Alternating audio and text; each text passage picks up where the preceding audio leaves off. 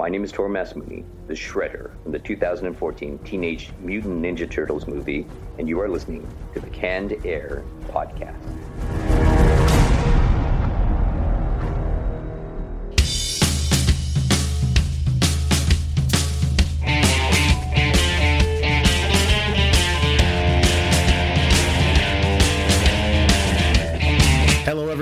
Welcome to another episode of Canned Air, a tribute to comics and pop culture. I am Jeremy Colley. I'm Jake Runyon. And joining us today to talk about his comic Polybius Dreams, uh, Chapter 2, running on Kickstarter until November 11th, Ben Grisanti. Thanks so much for being with us, Ben.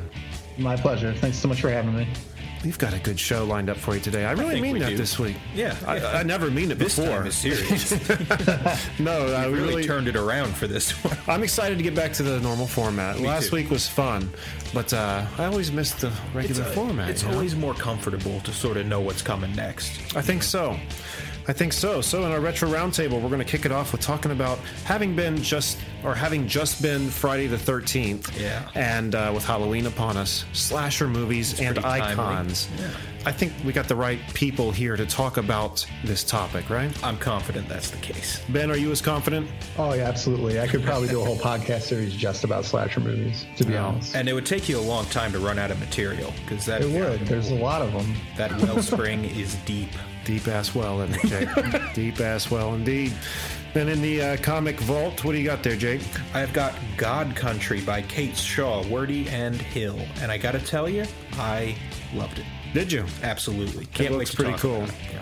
So one of the books we'll be talking about there, and then we're going to turn our full attention over to Ben and talk uh, more about Polybius Dreams, Chapter Two. But before we do that, Jake, Ladies and gentlemen, I am here once more to remind you humbly, as not just your entertainer, but your friend. Follow us on Twitter at CannedAirPod and Instagram at canned underscore air.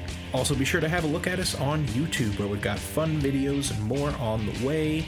Uh, if you're attending a Wizard World convention in the near future, don't forget you can get a cool 10% off by using promo code CANNEDAIR at checkout, lowercase no space.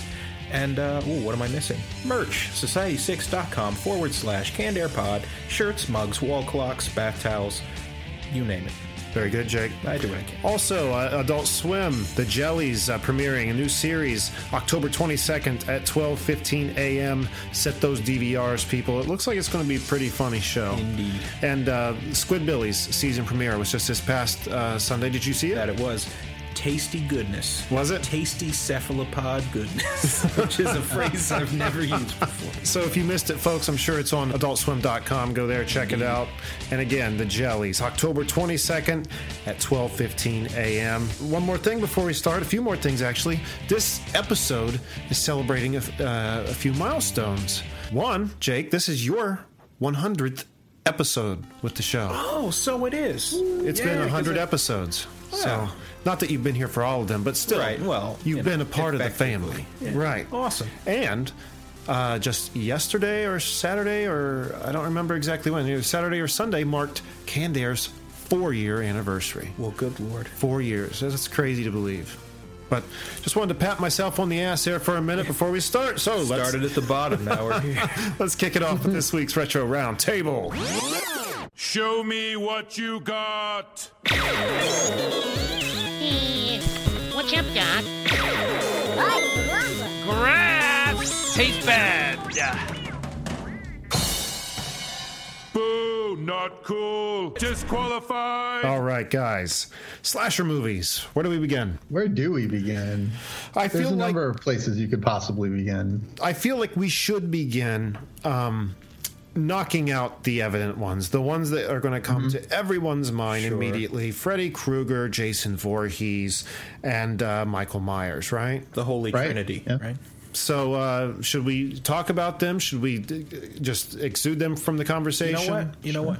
I think they're going to take up the lion's share of the time. Mm-hmm. So I'd like to get one that I think is just as important, but perhaps less talked about, out of the way. Less talked about in in uh, the like social media or Like on this show? discourse. Yeah, yeah, just over the course of nerd conversations across Pinhead. the globe. Is it Pinhead? My favorite. It's not Pinhead. No, Hellraiser's not a slasher movie. Okay. This will not be the fourth consecutive episode I mentioned Hellraiser. Oh, I was hoping to bust your ball so bad. No, no, sidestep that. I even thought about it too. I'm like, I wonder if Hellraiser. No. Oh, okay.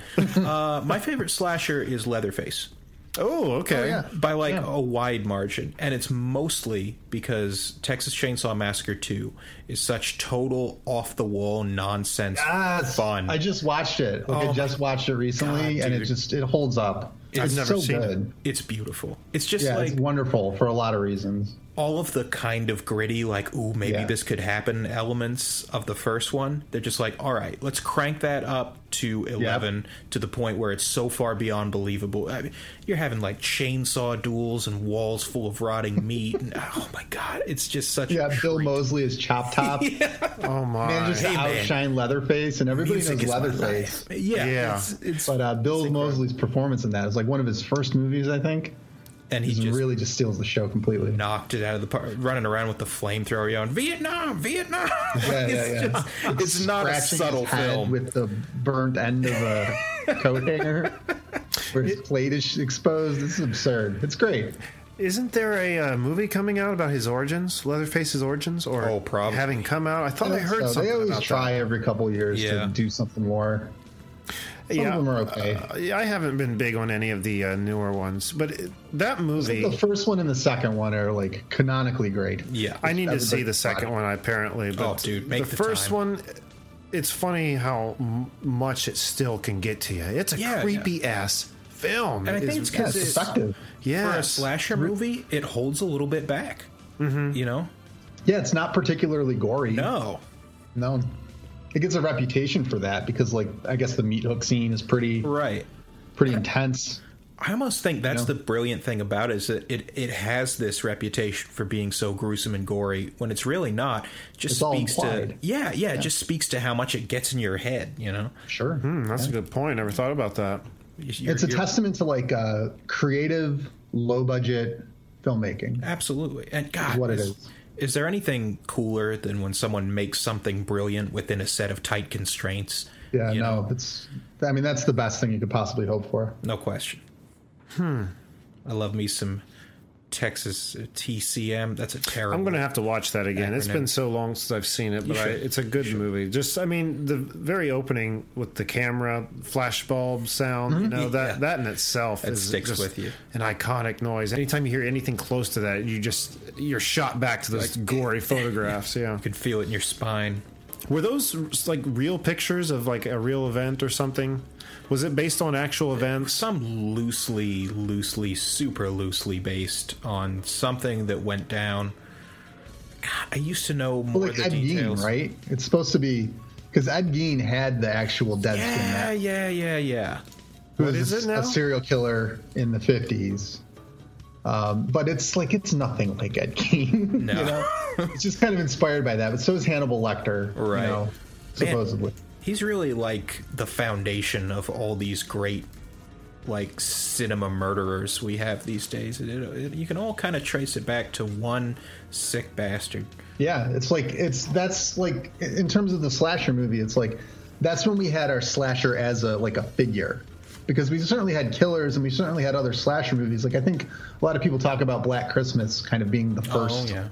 you know but um there, there we with him we've got our the beginning of freddy and the beginning of jason and the beginning of michael myers and chucky and all those like iconic slasher characters Yeah. all the way up to victor crowley so i hope we do have a chance to talk about hatchet the hatchet movies You know, it's it's weird. It's, it's I feel like the slasher genre is kind of in its own in its own little world wherein the villain is the not villain, but like the the one performing the murders is essentially the protagonist, right? I Oh mean, yeah exactly yeah that's very true you set up all the cattle Yeah. in the beginning of the movie and all you're you're just being taught to dislike them from day one Mm-hmm. oh this one talks too much this one's got a horrible laugh she's the slutty one That's he's true. the stoner Those you know campers at Crystal Lake. Yeah, yeah. I was happy to see them go. They just set him up. Yeah, that's. him Ex- I mean, that's the perfect application of it. Are the Friday the Thirteenth movies where Jason has some kind of like righteous justice aspect to it, He's basically the hand of God. more or less. Yeah. So you're kind of on the side of Jason. He's charismatic, Right. for sure. Yeah. Even though he's silent and he's got the hockey mask on, there's something very appealing about that. There's it's all body language. It's all in the Yeah. menace. You know. yeah. Have you guys played the uh, Friday the Thirteenth video game that came out about a The, year or two ago? Oh, oh, the Not the recent- new I, one. I was thinking I of the played the NES, NES game. one. Yeah. yeah. Well, this this newer one, you can either just play as the campers or you can play as Jason Voorhees. Yeah, I remember. Kind of like a party game, I'd seen a few videos and such. right? Interesting But concept, but you're pretty much running just around Right, a wooded yeah. camp area, and as Jason, you have the ability to like kind of vamp around because you know how he always gets in front Yeah, of you yeah. when let you hide under beds and stuff. Not that hiding under the beds is the pinnacle of the game. Just one of the examples. Like I remember, like uh, in the demo I played, I saw him coming after me, and I took off running into this cabin, and I got under the bed, and I sat there watching the front door. And I heard a like a radio on like an AM channel in like the back room of this little cabin I was in. And as I'm watching the door, you hear it go out. And then you just see his footsteps coming. Like he came in the back without me ever knowing, just like knife down through the Oh, bed. Or, you know, it was it was so cool. I'd love to get that game and play again, but Yeah. can't imagine it having like a long lifetime of gameplay. You know, I remember. I'd like to give it a shot. Yeah. Yeah, Yeah. I mean, it'd be one of those things you have to try. But I, I'd read a couple reviews that said like the experience system for playing multiplayer and unlocking stuff is so wonky that you start a game and you always go like, "I hope I'm Jason. I hope I'm Jason," and you are.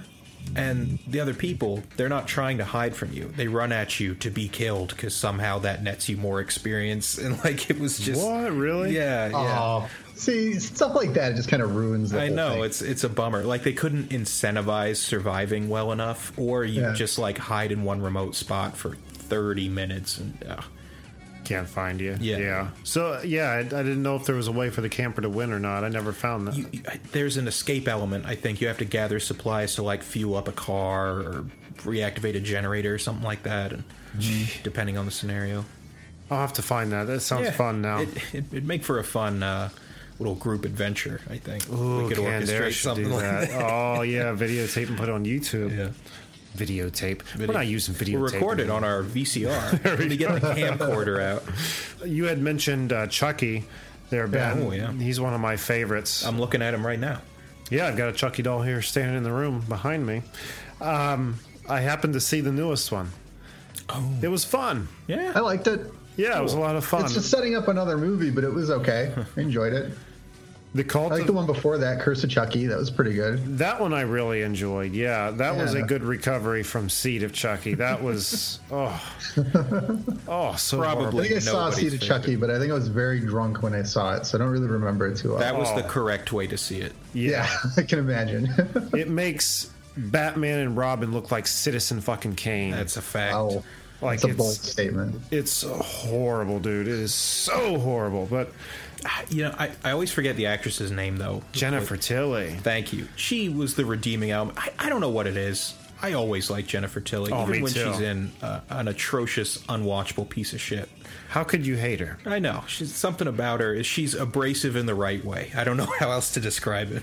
Yeah, and those movies, you know, they get more uh, ridiculous as it Oh. goes. But I don't say ridiculous in a bad way. Like I love them. Sure. I love them. You know, they're so much fun. And um, if it wasn't somewhat silly, I don't think I would enjoy it quite as much. yeah, I mean, you know what I mean? can't take the premise super seriously Right. at this point. You know, At it- this point, Yeah, there was a the- point where you could, and absolutely. it the was first done so well. It was a scary idea. You're like, oh shit, the That doll's first movie was good. Yeah, yeah, but It it, was still a is. different kind of movie. Yeah. it's not. Yeah, but it really feels like as any of these properties they go on, they tend to up the humor a little bit because now the audience is kind of inside on the joke. Yeah, and that You know? seems like the natural progression, though. Seems to be what happens with like each of them. Yeah, Well, that and they made, um, you know, Chucky was, you didn't really see much of him except for like footsteps from under a bed, little Right. feet pattering or a hand grabbing a knife. You didn't see him. They left that element of surprise and mystery.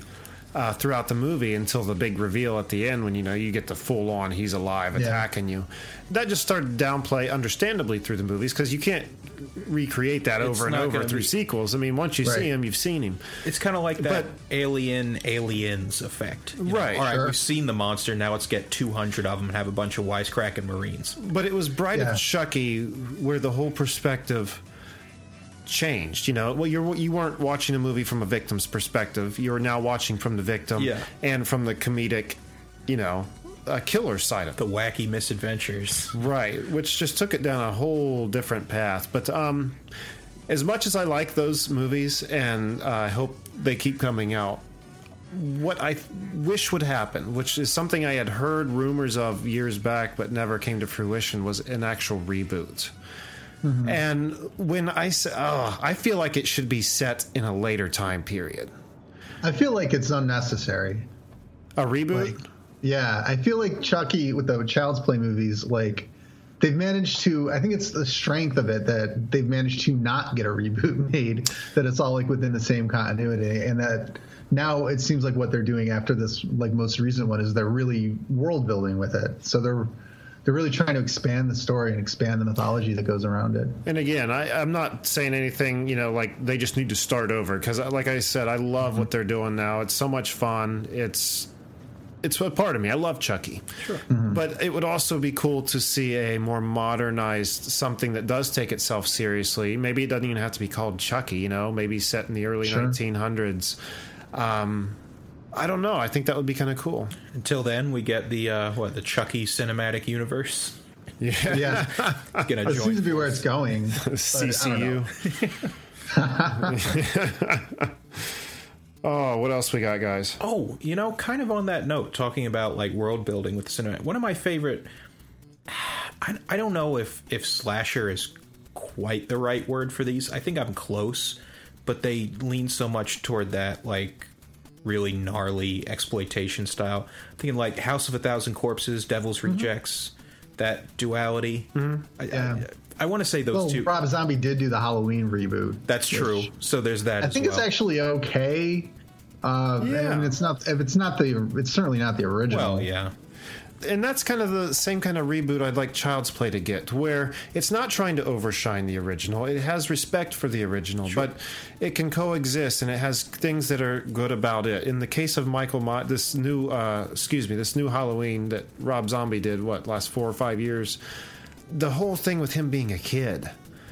Was incredible. They didn't thought really implement a whole lot of that into the original. No, no, you get Yeah, that thought early sequence. good.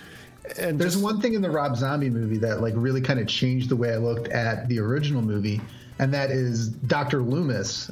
Like uh, after watching that, I sort of realized that Dr. Loomis isn't a good guy. Like even in the old movies, it's like you've got this guy's psychiatrist is talking about how he's pure evil, pure evil. What a horrible attitude for someone who's supposed to be helping the kid, right? That is bad Right. psychiatry. Yeah, very bad psychiatry. So what was going on all these years that he was institutionalized? And I feel like Rob Zombie kind of like at least as flawed as those movies are, he did sort of pick up on that. Like uh Sure. Loomis had every opportunity to rehabilitate Mike Myers and he never did. So the Loomis even that we see in the original one really sucks at his job. Like he did a bad job. Yeah. You know? He's not trying to help this kid. He's really No. just Right. exploiting him. Yeah. Yeah. And I feel like I feel like you can go back and look at the original one. Like he's sort of cast as like the Van Helsing to Michael Myers Dracula or whatever. Right. But if you think about it, he's you know, he's no better than Michael Myers is in some respects. Yeah. Have they ever, or is it just a question that you don't dare ask? Why can he survive everything? Like, is there any kind of a supernatural element that eventually comes into Mike Myers? Is he just so much of a fucking ox that he can just take all of this and just keep coming back? I mean, I don't know. I think I- they tried to in some of like the four or five like some of the later sequels that that aren't very good. I think start they started out. to talk about it like a little bit. yeah, it's it, he's not like Jason where it's like overtly supernatural. right. Yeah. But Jason's overtly supernatural following six, like when he gets resurrected. Because before that, He's just Um, an asshole. He's just an asshole. Yeah. But he's like, and the first four movies were kind of supposed to be the end of it, but it was so popular that they ended up making the fifth, which is an imposter Jason, and then six comes along and it's the most polished, most comedically, uh, comedically aware one yet, and that's where he actually does come back from the dead. So from six on, it's like zombie Jason Which Whereas- what was the title of that one? Jason Lives. Jason Lives. So Jason Goes to Hell. Which what happened in that one? I haven't seen them all. Uh, Jason Goes to Hell was the first Friday movie I ever saw on the big screen. I was just, I had to be 13. like, I was finally like, I, I was into it at that point. You know, I was pretty much allowed to watch anything like in my household. And I watched a lot of these movies with like with my mom. So I was already into Jason. I got, I bought the comic book. I bought the Jason Goes to Hell like Starlog special edition. Oh wow. And then, yeah, I was super into it. And then I went to go see the movie, and it was like Jason's hardly in it at all. It's like they take it in another direction, Yeah, which there's is cool. It's not Friday the Thirteenth, but it's still pretty cool.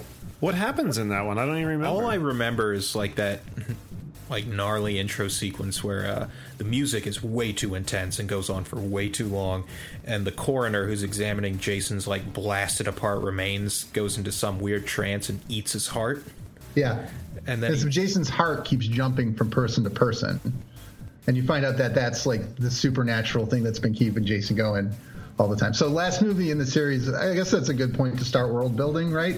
And um, so they've got the heart like jumping from person to person, and each person that gets it kind of becomes the slasher for that period. And then finally, he gets you see the recognizable Jason that you know in the end of it. So he's in it for like 20 minutes of the movie.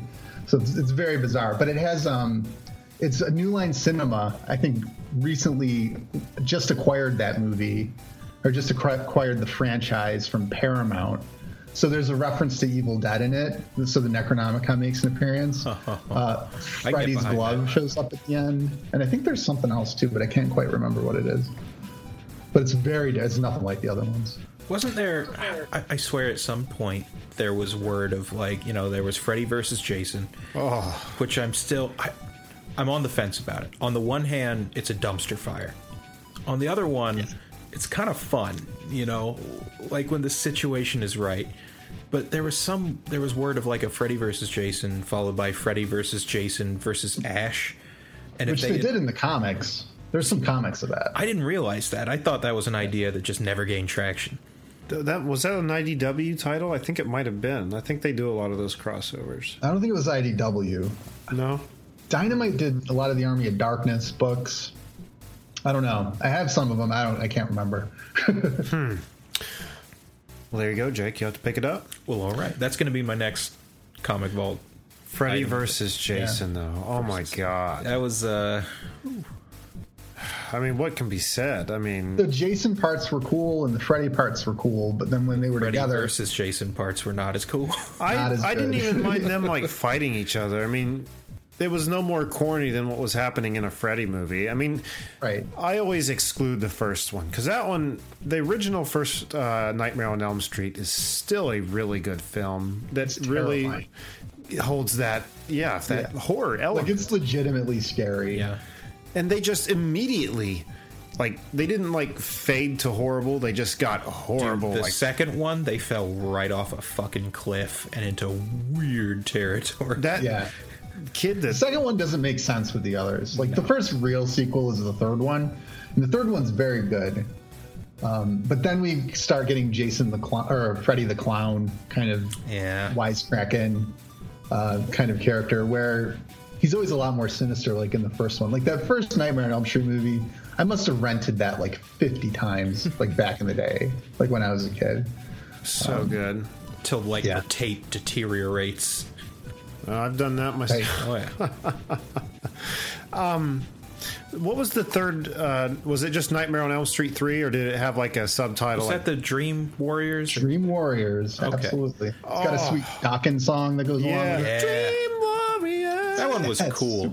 I was always really into that concept. The idea Yeah. of like weaponized lucid dreaming. you know? Yeah. like if you Yeah. trained enough. Wasn't there one where they were in a video game too? Ooh. That was in six. Ugh. which is way good. Six is like I think very underrated. It's like at one at, on one hand, it's like the silliest that Freddy ever was, but on the other hand, it's some of the more complex stuff. There's good character work among the people that are fighting him, which is very interesting. It's got a good cast. It's directed very well, but a lot of people don't like six. I think it's one of the better ones. Um, Now, I certainly liked it when I was younger. I feel like I feel like one, three, and six are the best Nightmare on Elm Street movies. You just gotta, you just gotta watch every third movie. I guess. Yeah, pretty much. I really enjoyed, though it seems corny now, the concept of Wes Craven's New Nightmare. Right. Yeah. Um, And at the time, I remember liking it, but that movie did not age well at all. Like, it's too bad. Did you guys ever see the remake, the Friday, the, or excuse me, Nightmare on Elm Street remake? yeah, I, saw Nightmare on Elm Street and the Friday the 13th remake. Was it Jackie Earle Haley? I think What's his name? Yeah. so. It was. People uh, hate it. I thought it was okay. I thought it was good. It gave I more, think, like, more um, backstory.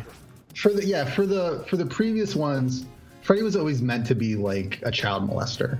Mm-hmm. But for the previous ones, they kind of downplayed that a Big bit. time, yeah. They leave Yeah, a big like it's still there, but they didn't like they didn't focus on it so much.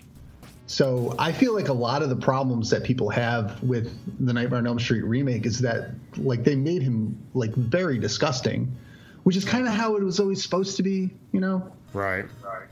Also, there's not the effects aren't good. Like there are those like second generation like CGI effects that just look terrible. Whereas all the practical effects in the first one still look amazing. Absolutely, and that's the beauty of practical effects. And you Yep. think that people would like realize that now? I don't know. Not that CGI again isn't useful and it's got its good. place, but God, Yeah. I would rather look at it. Let me rephrase that before it comes out super weird. I'd rather watch a horror movie monster that is just a guy in a rubber suit than a dude in a green screen suit having a bunch of zaniness overlaid, you know, on top. I don't Yeah. care if the mouth doesn't move or he can't close his jaw or the teeth are too big. I don't give a shit. My suspension of disbelief is like so much more prevalent when I'm looking at practical effects compared to CG. Right. I mean, uh, the turtles come to mind. The new new Oh, age yeah. Ninja Turtles. You know, I mean, those movies are fun, but you never stop r- realizing you're looking at CGI. You never like the movie magic never really kicks in. You're always very aware. You know, I don't know It's just not the same. how to say what Doesn't I'm saying. draw you in. Or it's not special anymore, you know. Right. well, uh, I guess we can. Uh, well, before we do, you said there was a movie you wanted to touch on. Uh, Hatchet, was Oh, it? Hatchet! Yeah, if if you guys haven't seen the Hatchet movies, I am not familiar with check Hatchet. those out. I haven't either. No, but uh, They're um uh the the slasher in that is Victor Crowley. It's got a lot of slasher icons. They're very self aware. They're kind of like the Scream movies where they're like self aware of the slasher tropes, but rather than kind of satirize it, they just kind of like run at them like at full speed. Um, and they're actually they're funny. They hit on all the slasher movie tropes and actually do something interesting with it. I think it adds a lot to the genre as a whole. Um, there's a new, there's a fourth one that just came out that's in like limited release, I think, right now. But the first three slasher movies make for an excellent night's viewing. If you're into marathoning movies, which I am, Oh yeah, so I've definitely heard of them. I'll have to look into them because they sound fun. They sound really good. that on the short list. I'm always looking for something new and fun to watch around Halloween like that. So I, I need this like aside to go with something a little. I've been doing this thing where I want to like deepen my understanding of horror each Halloween, but all it's become is like me watching darker and darker shit. I want to have fun this time. No more what God Nazi exploitation and uh, it just it's getting you too just gonna watch like exploitation movies. Yeah. like, they're not all great. it's Um, it's starting to like a lot, I've been watching a lot of Italian movies. I've been going Oh, at, back and look, looking at like Dario Argento movies. I watched Yeah, Inferno yeah. the other night. God, it's. I've got such a love hate relationship with Italian horror because the effects and the scenes and the dreamlike quality are always so fucking stunning. Mm. But Christ, you could watch them on rewind or fast forward and still be bored. The pacing is a nightmare.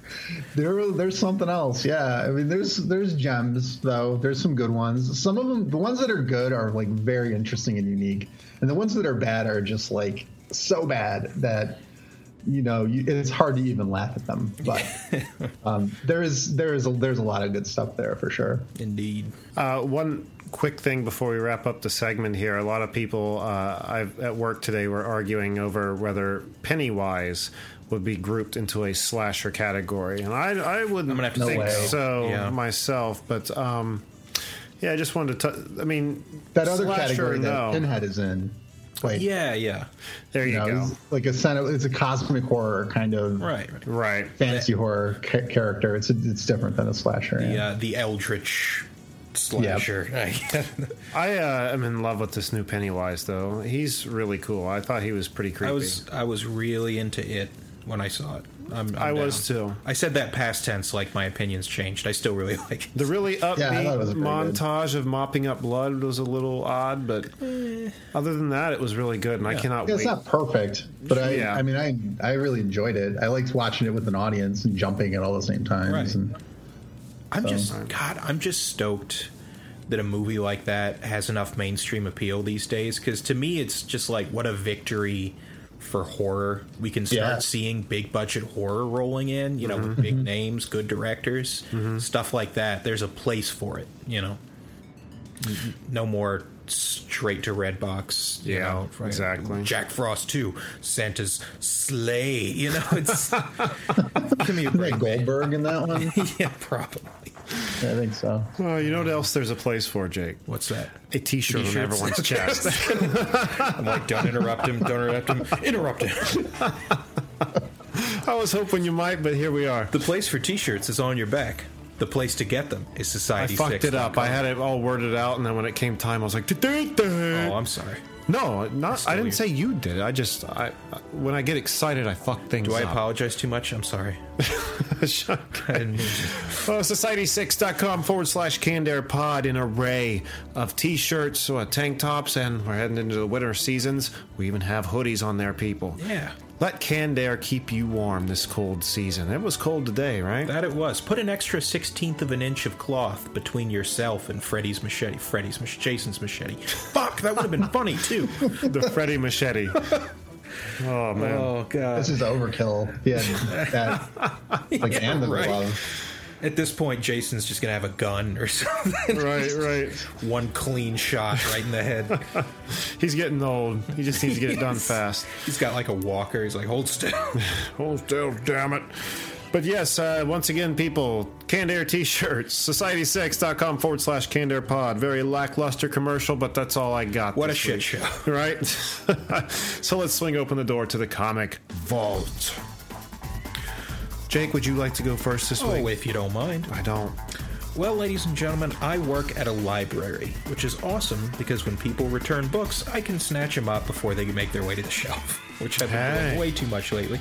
Uh, this is one such item. It's a, let's see, by Image. Yeah, it's called God Country, written by do, do, do, Donny Cates, art by Geoff Shaw, colored by Jason Wordie. That's irrelevant, essentially. Cates and Shaw. Um, what we've got here is southern, super rural Texas, which is closest close to my heart because I lived in Texas for a while, and it's amazing how quickly you consider yourself a Texan. And you've got this guy who's obviously at wit's end. His father uh, is in the late stages of Alzheimer's. He's on daily rampages. He's becoming more and more difficult to control, but he refuses to put him in a home. To the point where he moved himself, his wife, and their young daughter from Austin to this middle of nowhere town to care for his dad full time, who continues to escape and terrorize, you know, the small town to the point where the sheriff and his deputies had to draw their weapons on him because he had be- been becoming so violent. And the sheriff gives him an ultimatum. He says, Look, man, I understand he's your father and you love him. He built this house with his bare hands, whatever. This is a problem. You need to fix it. There are places for people like him. And he says vehemently, I'm not putting my dad in a home. This pisses off the wife, who says, Yeah, and well, I'm not living like this. Takes the daughter. They're making their way to the car on the way back. Now, while this is happening, every panel or so, you see that this twister's forming in the outskirts of town. This weird, brightly colored, kind of prismatic tornado. It's making its way through, completely uprooting structures, obliterating them, and furthermore, like incinerating the remains. Like, this is unusual. You know, this is an extra dimensional phenomenon. It makes its way to the house of the old man and his son and his family, just as the old man is running out to chase him. The house is destroyed, and the tornado deposits this, like, eight foot shadow monstrosity. It's just all claws and teeth and tendrils, and it lurches hmm. forward to kill the daughter. This all happens in very short sequence. And at the precise moment he's about to sink his teeth into her, the grandfather, the demented old man, fires up out of the wreckage, holding a gigantic iridescent 12 foot sword, cleanly cleaves the monster in half. At this point, you're thinking, hey, what the fuck is happening? Right. It turns out this interdimensional storm was uh, the result of some god of war dropping his prized weapon and it tearing through reality and landing here on Earth only to be picked up by this Texan farmer uses it to defend his daughter from one of these strange like planar parasite monstrosities that followed in its wake. And when he's holding the sword, his condition is reversed. He knows who he is, who his family is. He suddenly remembers like 10 years of his life that have been completely lost to him. And he realizes everything i- i- everything's different now, right? First off, he has this incredible range of powers the sword has given him. This sentient sword that speaks to him, called Valofax, because of course it is. and um, and it's it's this weird kind of touching story of like you know you're, you're watching this family member fade away, and suddenly you've got him back. But here's the catch: the god wants his sword back. And that's sort of the end of the first sequence. It gets a little more uh, high stakes from there, but this this deity makes himself known, and it's just such an interesting concept. And I've said this a million times, but I love when you take a, a, when you wrap a real world problem in something fantastic. You know, like do we need a twelve foot sword and black shadow demons and an ancient god of war to discuss senility and the pain it causes? Fucking no, obviously not. But when we do, so much easier to digest Right. and it's so well done. Uh, It doesn't. It doesn't end well, obviously. How can a story like this wrap it up in a nice little bow? It's a very unique uh, concept. It is, yeah. and I, I highly recommend it. God Country. Sounds awesome. Yeah, I wouldn't call it fun, but I'd definitely call it interesting. Super well written. Very good. God Country. All right. Ben, would you like to go next? Sure, yeah. I'm going to talk about the horror comic that was just released called Sink, which is written by John Lees uh, with art by Alex Cormack, published by ComixTribe. It's uh, it takes place in Glasgow, Scotland, and it follows like issue one, sort of a story on its own. Like it works so well. Like if this were the only, I know there's going to be a bunch more, but like if this were just like a one shot, it would work perfectly well just fine, like on its own. Which was exciting to me, like when I read it, because I think that's a sign that it's that it's well written, that it's got, um, you know, a, a good narrative arc, like right off the bat. But uh, basically, this guy is he's out drinking with his friends at the pub, and he's like, "I better go home. I need to catch the last bus back to my part of town." So on his way to the bus stop, uh, he just misses the bus. Like the bus pulls away, and he's banging on the door, trying to get on. And the guy says, "We're all we're filled up. We're filled up. There's no room in here." Um, and so he turns, and as the bus passes behind him, you see it's like just like filled with mutilated corpses. so he just man. completely misses it. So he's walking. He's got to walk home. It's a few miles, and he walks through this part of town which is like infamously bad. I believe that's the sink. I think that's where it gets the titles from. It could be mistaken on that. Crazy guy in the street yells at him. He eventually gets accosted by this group of people that are referred to later as dickheads. They wear these like little hats, like the tips of condoms, who are trying to kill him and film it. Like they're trying to they're trying to basically make a snuff video uh, out of him, just assaulting him. And he gets saved by a guy in wearing a, a fox mask who kills people with a shovel, and it's super brutal. Like it's super gory, um, and it's just without going into too much more detail as the rest of it goes. Um, it also follows this blue van that's filled with clowns. That is an actual urban legend from Scotland. Like back in the day, there was a news item at one point, and a lot of the school kids used to talk about this uh, van of clowns that would go around uh, kidnapping people and making them disappear forever. So the writer put that in the story, and it kind of plays an important role tor- towards the end of it. Um, but why? The reason this is so effective is that it just keeps going from bad to worse to even worse to awful, just in the span of like 20 something pages. Um, so I really want to give too much away. It's just uh, it was a very interesting read, very compelling read. I'm excited to see what they go, where they go with it, because it doesn't seem like there's a clearly defined uh, protagonist at this point. It's more like just uh, like a series of like really disturbing vignettes that kind of show this like dark underbelly to a city that we know has like that it's set up like we know there's a, a violent element to Glasgow in this particular neighborhood, and they're definitely they're playing that up to like really just horrific horror movie proportions. So it's a very good horror book. Um, I'm very excited about about it to, and to see where it goes. It seems like uh, picking slashers for Retro Roundtable was a very good choice with this week's guest. Yeah, I am reading that tonight.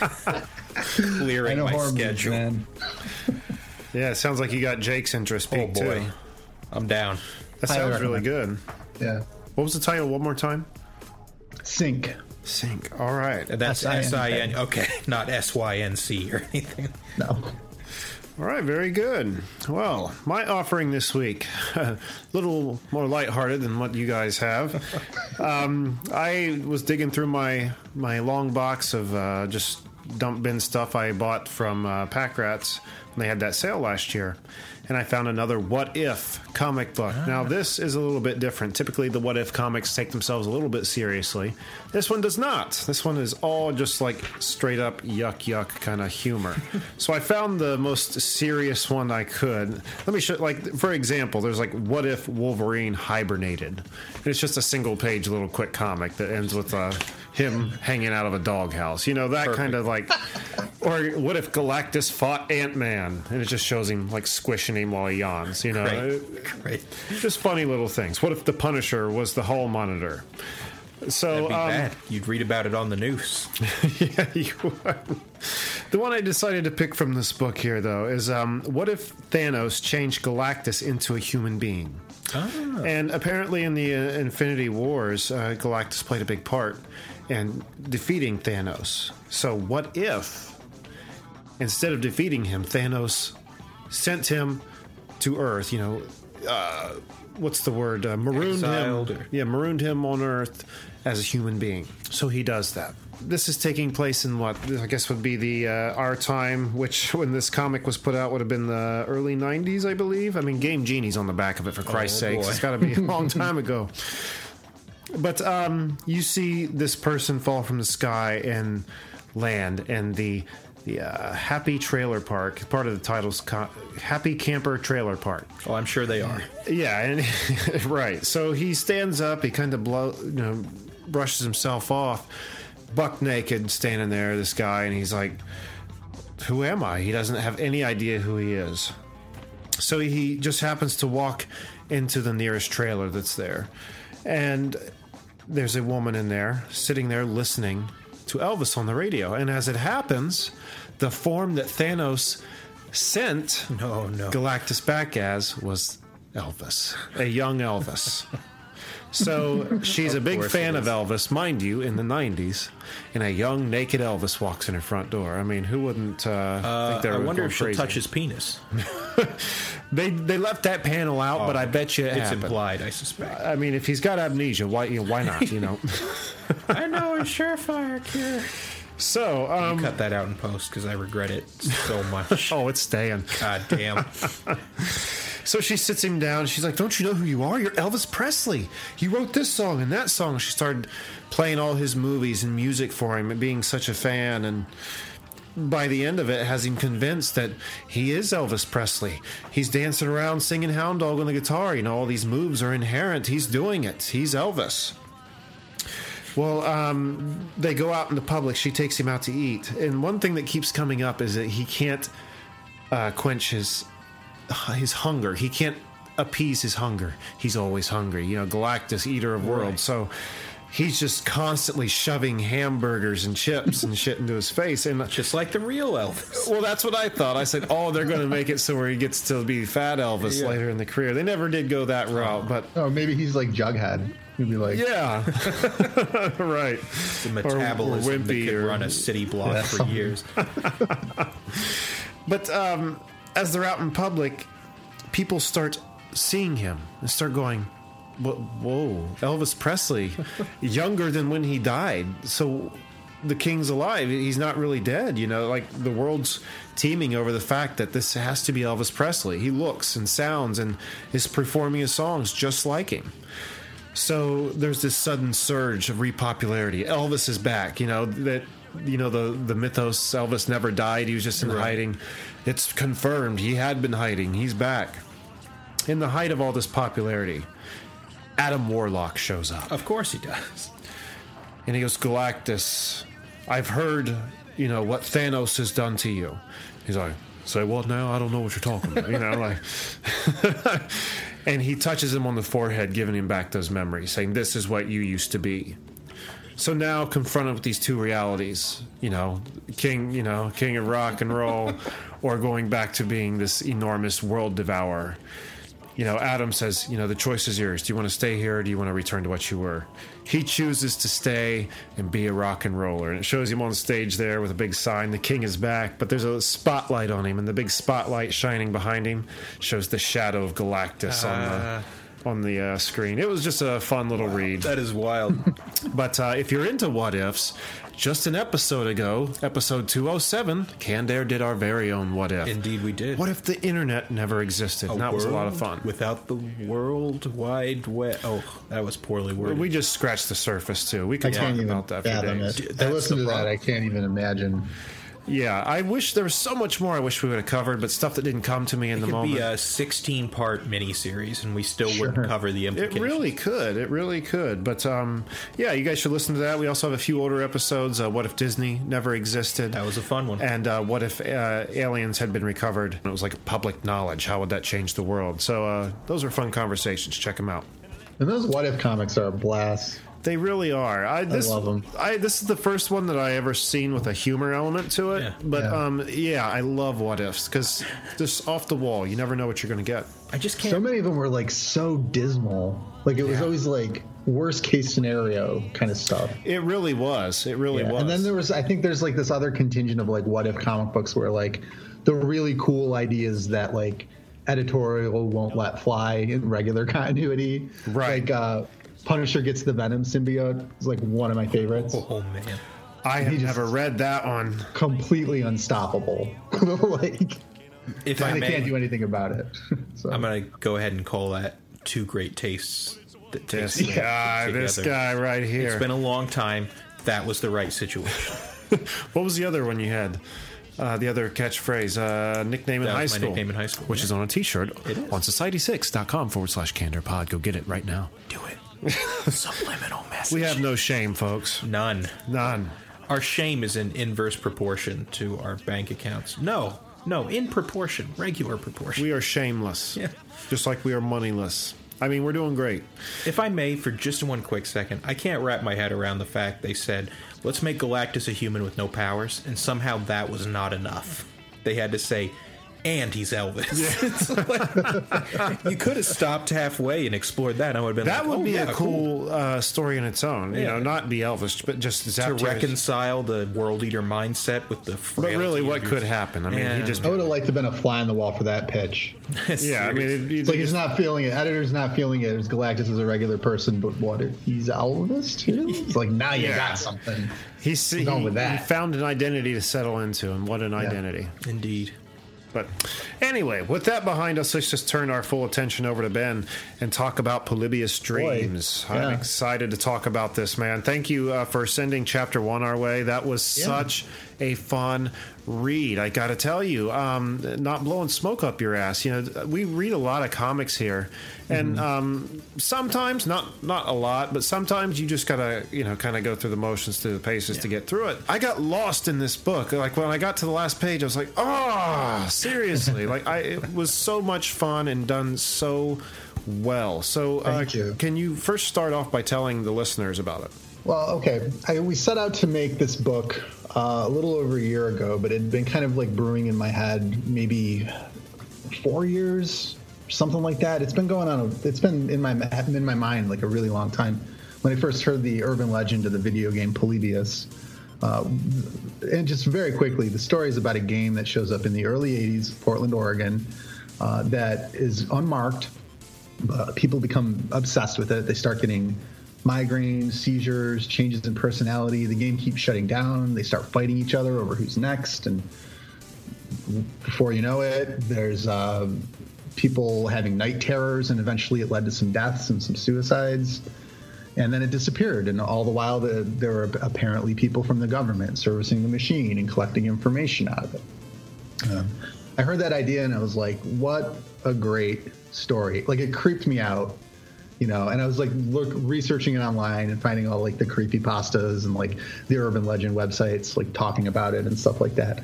Uh, but and that sort of inspired me to like maybe turn that into a character drama, like use that the backdrop of that game to create a psychological horror story that sort of addresses these uh, like a general distrust that people have for new technology and the ongoing like satanic panic anxiety that a lot of parents had about video games when I was growing up. When you guys were growing up, it's kind of always been there, like mm-hmm. with video games. So we just basically took the bare bones of the urban legend, changed some things around, uh, and uh, created a character drama out of it. So it follows three friends who are new in high school. It's their freshman year in high school. And, you know, like all freshmen, they have problems with the older kids. Uh, there's they're on this precipice of childhood and adulthood in this weird, awkward place, and it's a bad transition for everybody. But they've got the arcade in their town, and it's like they're a refuge. So they can always go there. They're in a really good relation. They have a really good relationship with Jimmy and Jamie, who are the two siblings that actually own the arcade and operate it.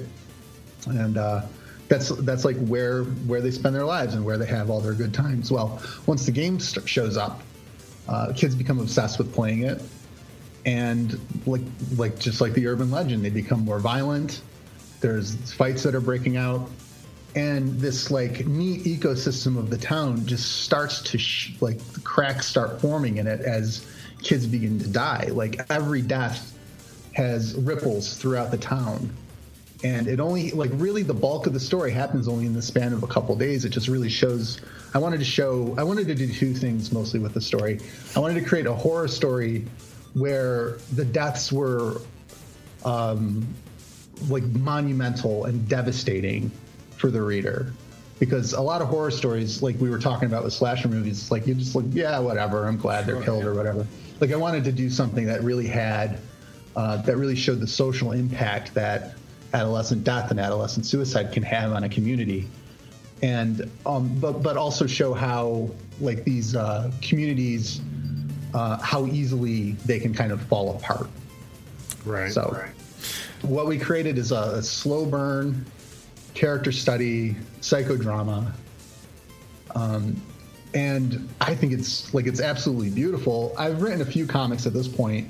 Uh, this is the first time I've worked with a professional art team, and man, they are really just doing a good job. So, shout out to my art team. Uh, uh, yeah, I have to agree with you there. Those are yeah. uh, some beautiful illustrations.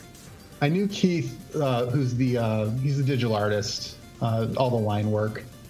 He um, and I knew Keith just from doing some shows, and I knew that he would draw the kids right and get you know adolescents draw kids like properly and I knew he would put he would do the necessary work that we needed with like their expressions and their faces to get the emotion across that we needed.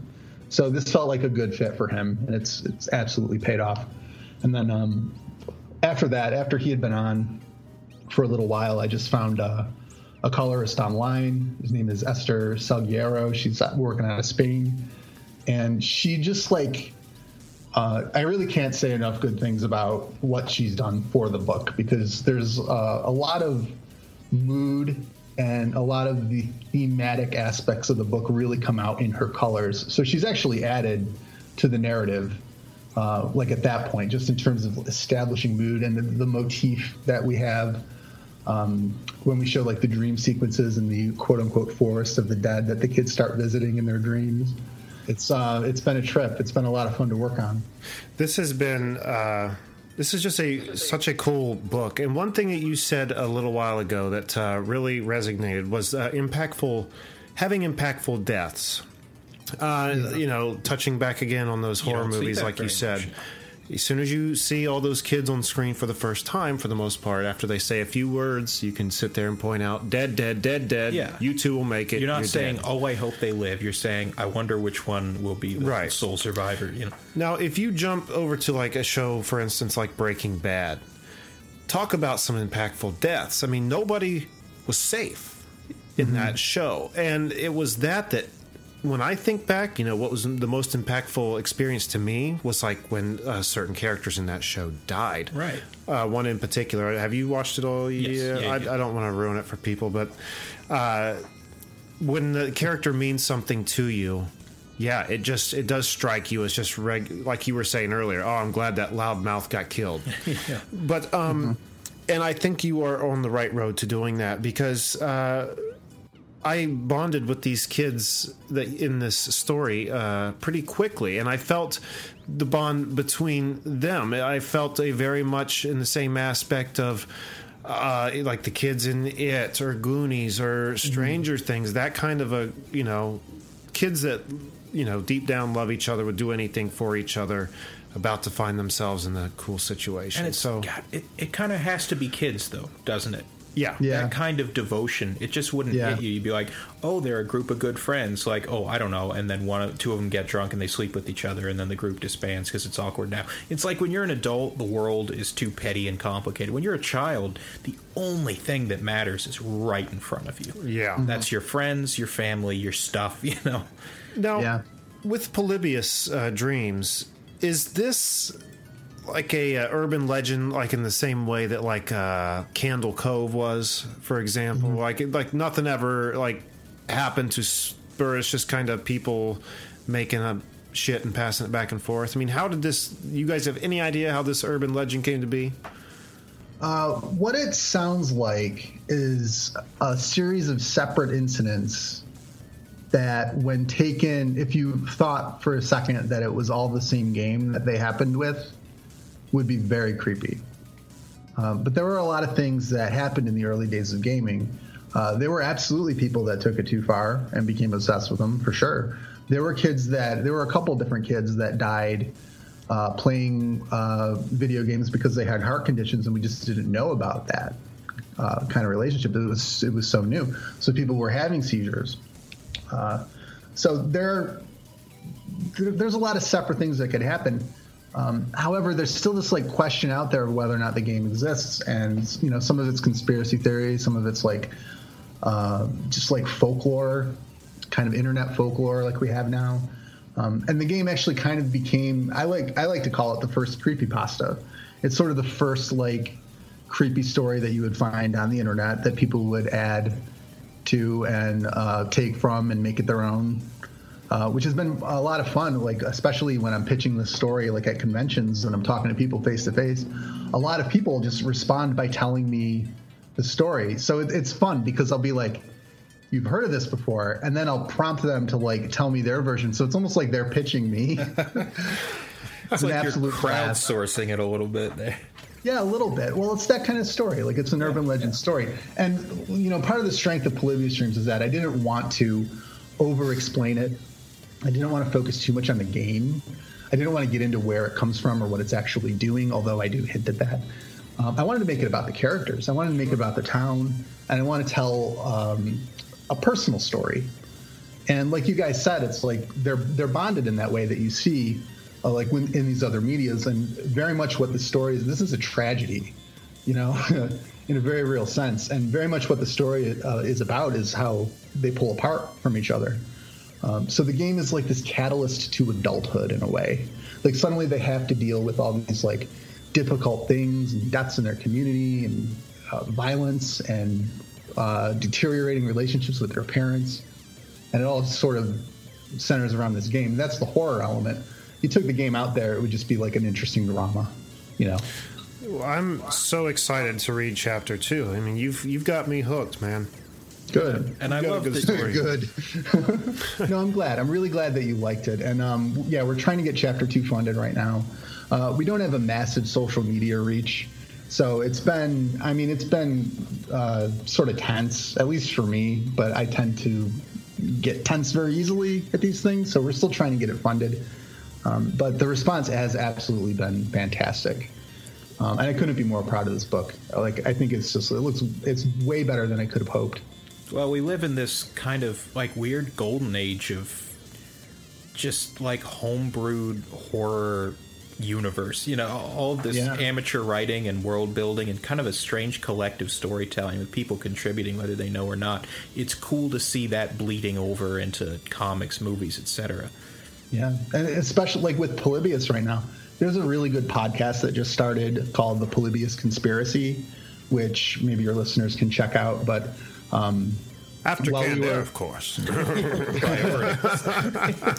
uh, yeah, I mean, if you're into podcasts, which I don't know, I can if you're take into them or leave 'em. podcasts or listening to this, but um, they um, the creators of that were like they they backed us uh, like the first time around, and they've been very supportive of that.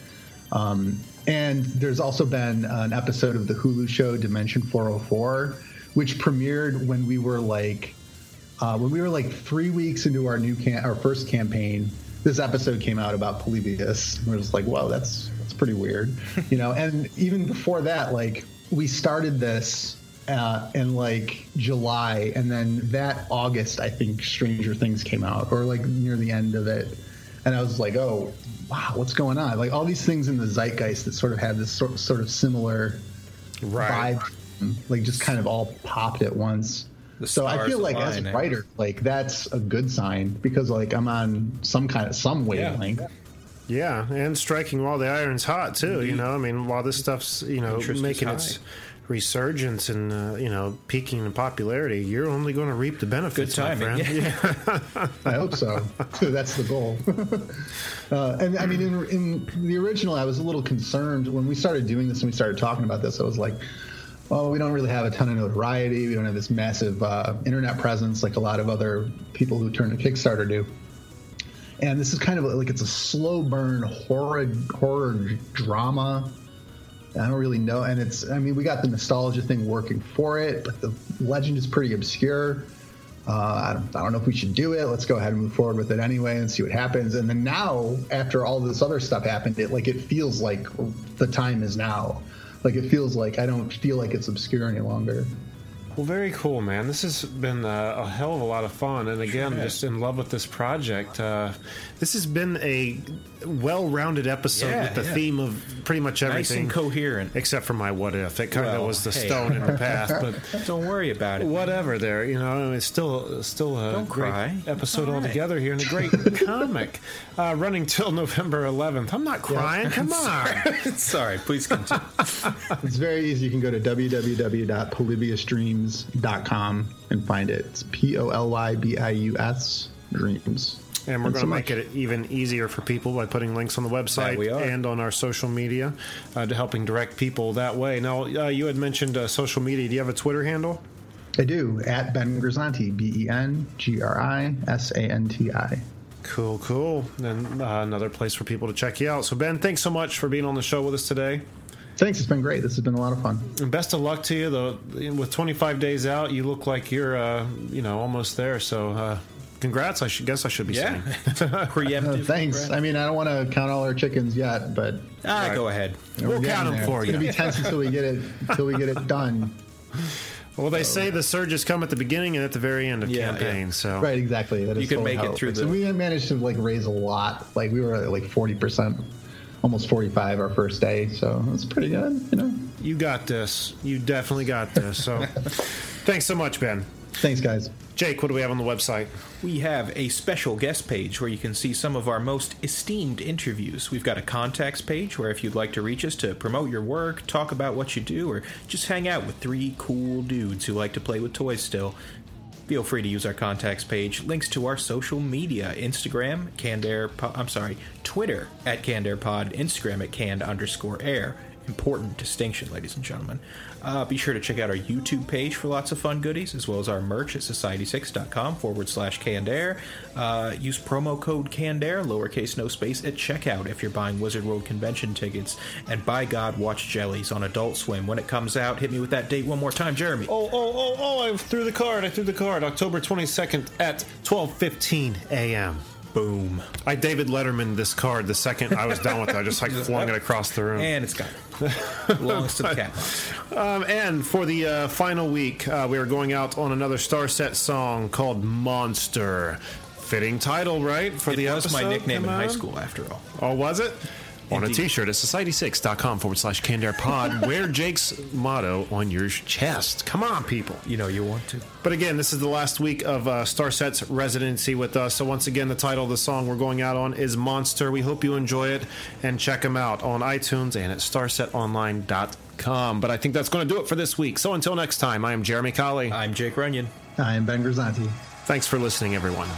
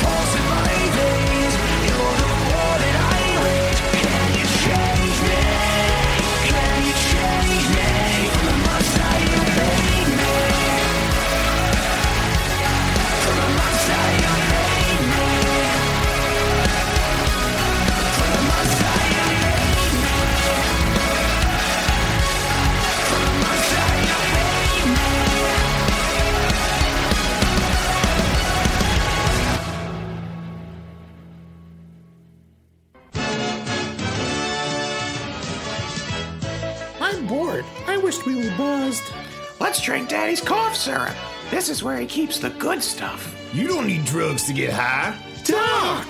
You just need the Can podcast. That's good advice. Now we know. And no one is half the battle. Just one question. What are you doing outside the window? Ha ha! Tell your mama to call me. G.I. Joe!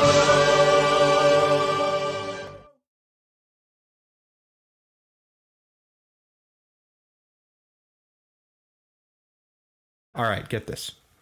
There is a tel- uh, there's a television station on I don't know cable. Who who cares? Women's Entertainment Television, and uh, the abbreviation Women's Entertainment Television, W E TV. For Christ's sake, Wet V. I, I just can't believe that nobody picked up on that throughout all the years, all the planning, the execution, the subsequent airtime. So you you saw that? I you saw- didn't read that somewhere? I saw you that Saw that? immediately the first time I encountered the channel. I was like, "Good Christ!" There's no Wow. way. Wow. yeah, it's funny how that eludes someone. Yeah, I mean, it eluded me. I've seen that before, but I've never that never put that together. Wet V. That just shows whatever was on Wet V that you were watching was so fucking boring that you just stared at the logo, dissecting. it was like commercials or something. I'm flipping through the channels. I have never sat down to oh. watch Wet V. Well, let me rephrase that. I've never sat down to watch women's entertainment television. good recovery there. Thank you. What was it like to be there for historical sports moments and unforgettable performances? To be behind the scenes? On Pressbox Access, you'll hear from me, Todd Jones, and other sports writers about their experiences with the greatest athletes, coaches, and sports events of the past half century. We'll share some stories behind the stories, some big, some small, and some we've only told each other. Let us buy you around on Pressbox Access.